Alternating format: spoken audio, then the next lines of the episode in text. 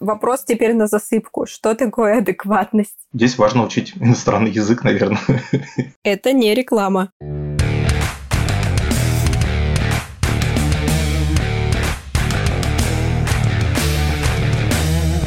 Всем привет!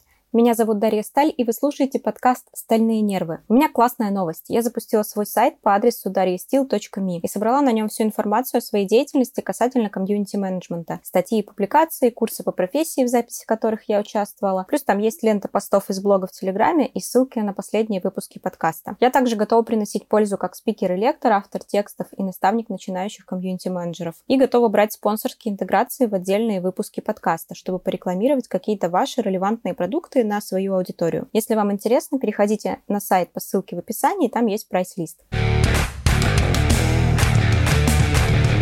Итак, к теме выпуска. Сегодня мы продолжаем говорить о профессии комьюнити-менеджера и, в частности, обсудим хард-скиллы. Что это такое и чем они отличаются от гибких навыков, которые мы обсуждали в прошлом выпуске, какие хард-скиллы нужны комьюнити-менеджеру, а какими можно не заморачиваться, и как их вообще развивать. Сегодня я записываю выпуск без моего постоянного соведущего второго сезона, потому что Саша Март находится где-то в палатке в глухом лесу, но он вернется к следующему выпуску. А гость выпуска – Михаил Чечетко, лид комьюнити-менеджер в Тинькофф Инвестициях. Привет, Миша. Привет, Даша. Скажи честно, ты слушал прошлый выпуск? Ну, про софт-скиллы, где мы разговаривали. Честно, прошлый прямо не слышал.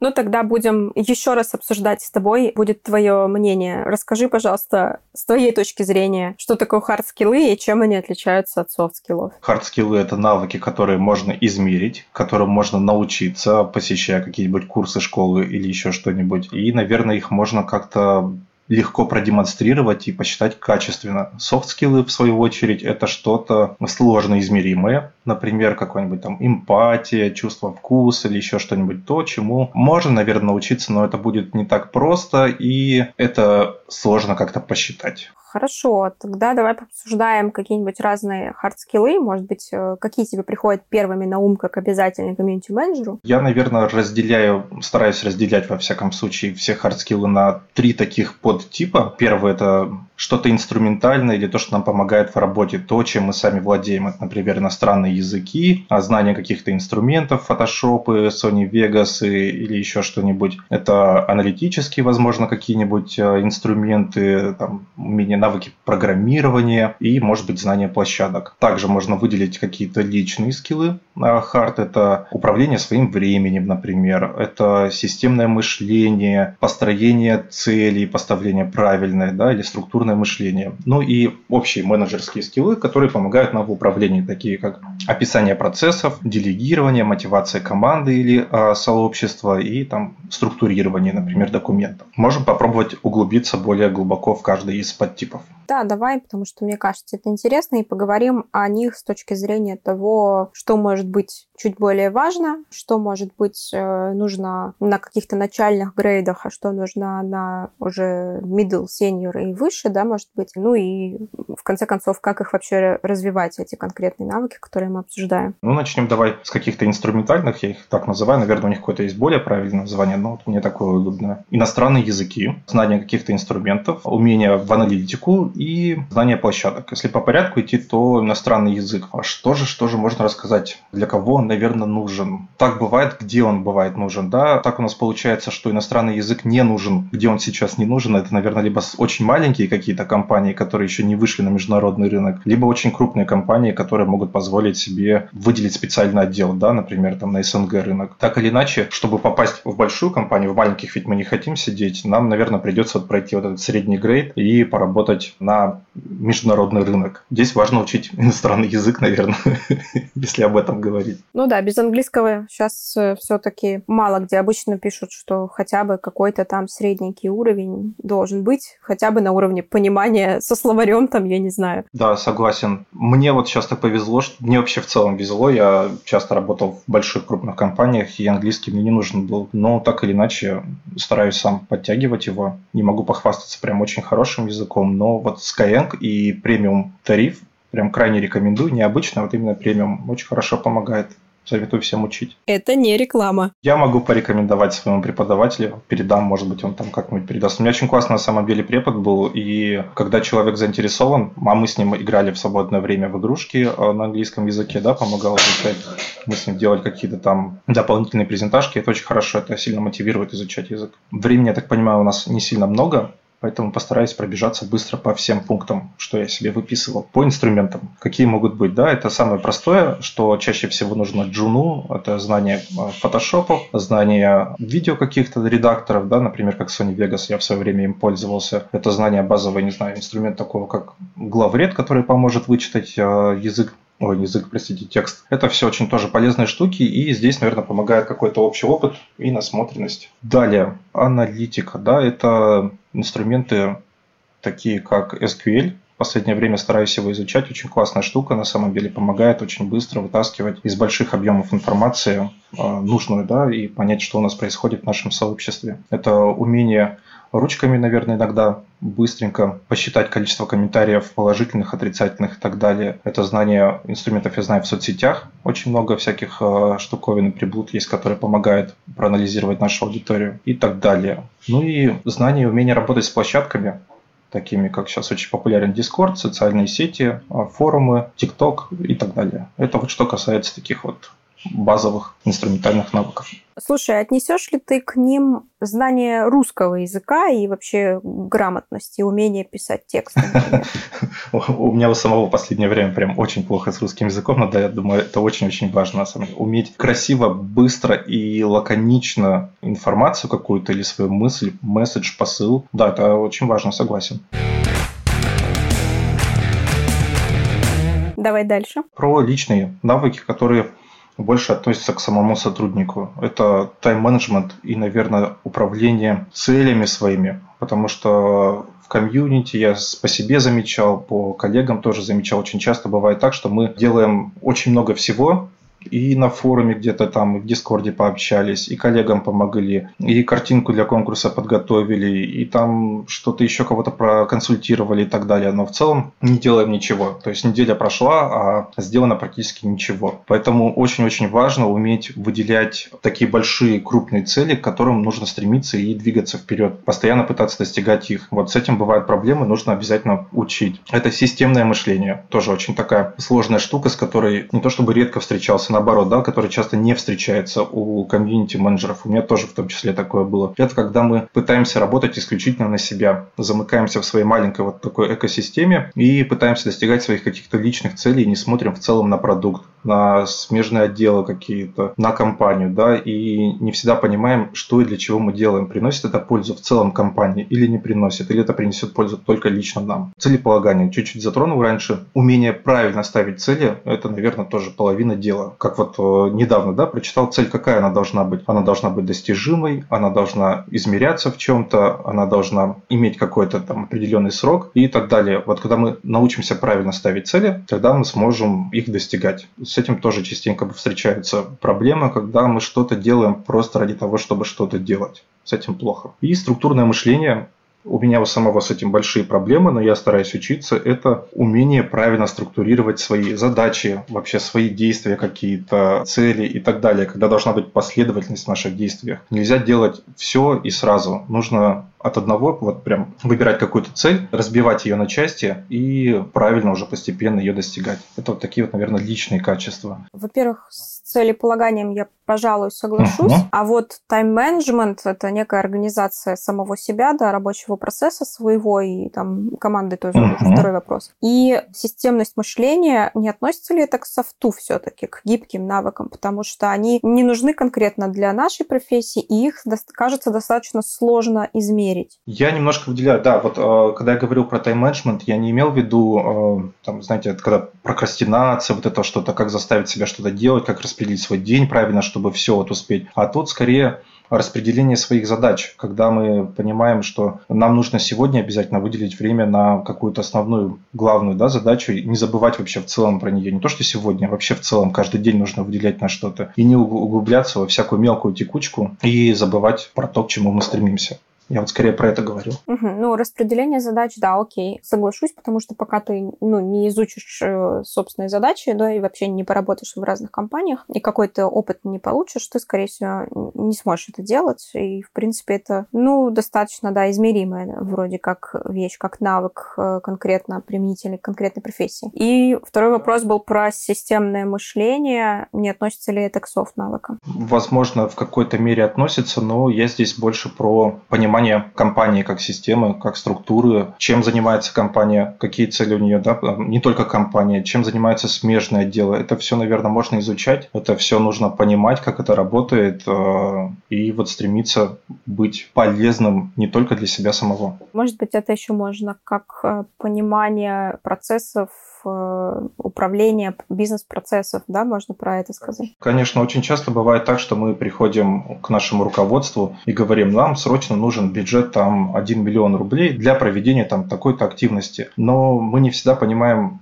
зачем, выгодно ли это в целом компании, да, нужно ли это компании, какую пользу это принесет. Это наверняка принесет пользу отделу, да, непосредственно нашим или нам лично, потому что мы провели очень крутую компанию. Но будет ли это хорошо для других, мы не всегда об этом задумываемся. Это тоже очень важная штука. Понимание, как работают другие отделы, чем они занимаются. Потому что всегда можно прийти и сказать там, Петь, Сережа, Яна, вот, я знаю, что вы занимаетесь вот такой-то штукой, а мы подумали, подумали, и, возможно, мы готовы там с вами провести какую-то совместную активность, будет полезно пользы и вам, и нам. Соответственно, это гораздо круче и полезнее.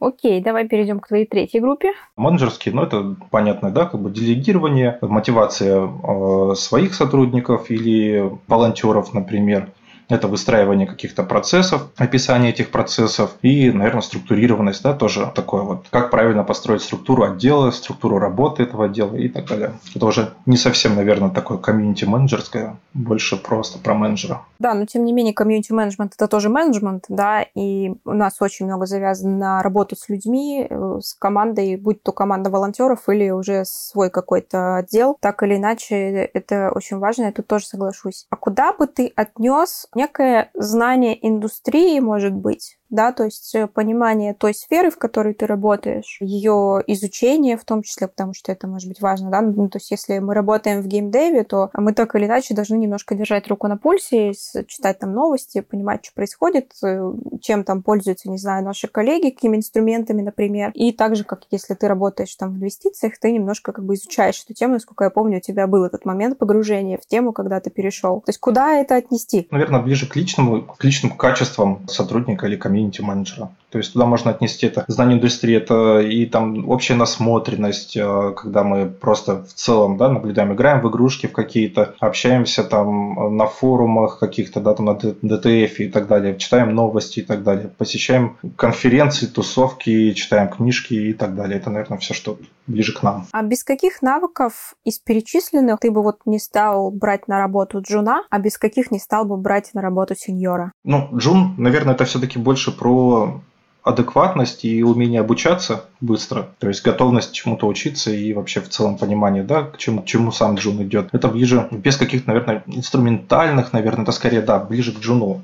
Человек, который в данный момент нужен для того, чтобы написать посты, работать с аудиторией, и там что-то еще такое делать простое. Что касается сеньоров, медлов, все, наверное, упирается в адекватность и желание учиться. Что было бы большим плюсом и пользой для медла, это, наверное, вот уже переход из э, джуна в такие вот э, умение управлять своим временем, умение понимать свои задачи, и ставить себе их самому, да, цели свои. И какого-то, наверное, это даже достаточно было. А сеньору, наверное, нужно уже что-то ближе, ближе к лиду, человек, который понимает, может сам ставить, не только ставить себе задачи, да, но он уже видит, как работает продукт в целом. Это вот такое про системное мышление, наверное, очень важно. Когда сеньор работает исключительно на себя, это нехорошо. Два раза у тебя прозвучало слово адекватность. Вопрос теперь на засыпку. Что такое адекватность? Ну вот относительно, да, когда ты отбираешь Это человека, soft, как ты оцениваешь... Я понял, да.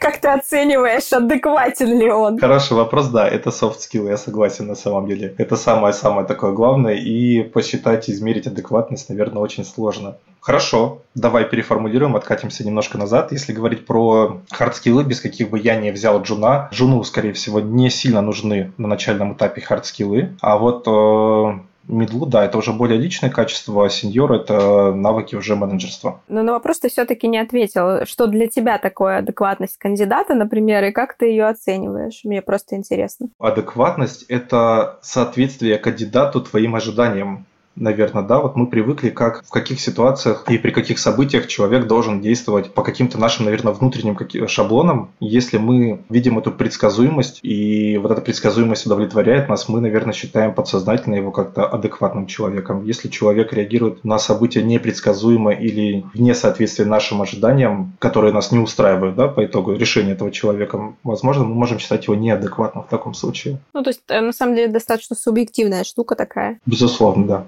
Bye.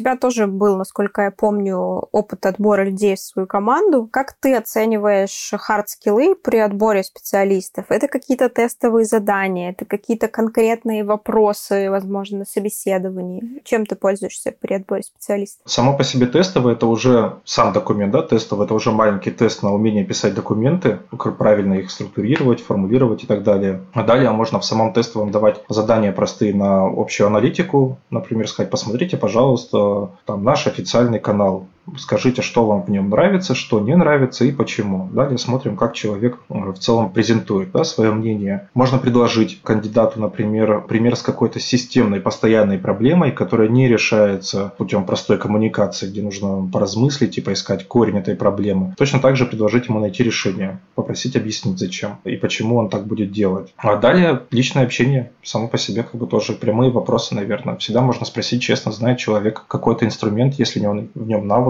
или нету, поставить гипотетическую какую-то ситуацию, что будет человек делать, если что-то произойдет. Хочется немножко больше пообсуждать тестовые задания. Может быть, у тебя есть какие-то примеры, да, вообще какие типы заданий обязательно должны быть, например? Зависит, наверное, тоже от грейда, которого мы ожидаем. Ну, последние собеседования у нас были на медла и такое ближе уже к синьору. Соответственно, мы больше акцентировали на описании каких-то процессов, то есть э, как человек будет делать, как будет выстраивать свою работу при переходе к нам. Были больше заданий было на решение таких общих глобальных проблем, как нужно что-то менять, что нужно поменять в продукте, чтобы было хорошо. И больше заданий, о которых я тоже чуть раньше говорил, на в целом принятие решений, на понимание вообще того, что происходит. Еще мы стараемся в последнее время давать задания, которые немножко выше грейда, которого мы ждем, или которые не всегда, которые связаны непосредственно с деятельностью нашего кандидата. То есть можно предложить каких-то смежных отделов ситуации, можно предложить более такого высокоуровневые задачи, там, что бы ты сделал, например, если бы ты стал продуктовнером, то есть что бы ты в первую очередь поменял. И человек уже предлагает какое-то свое видение. Как ты считаешь,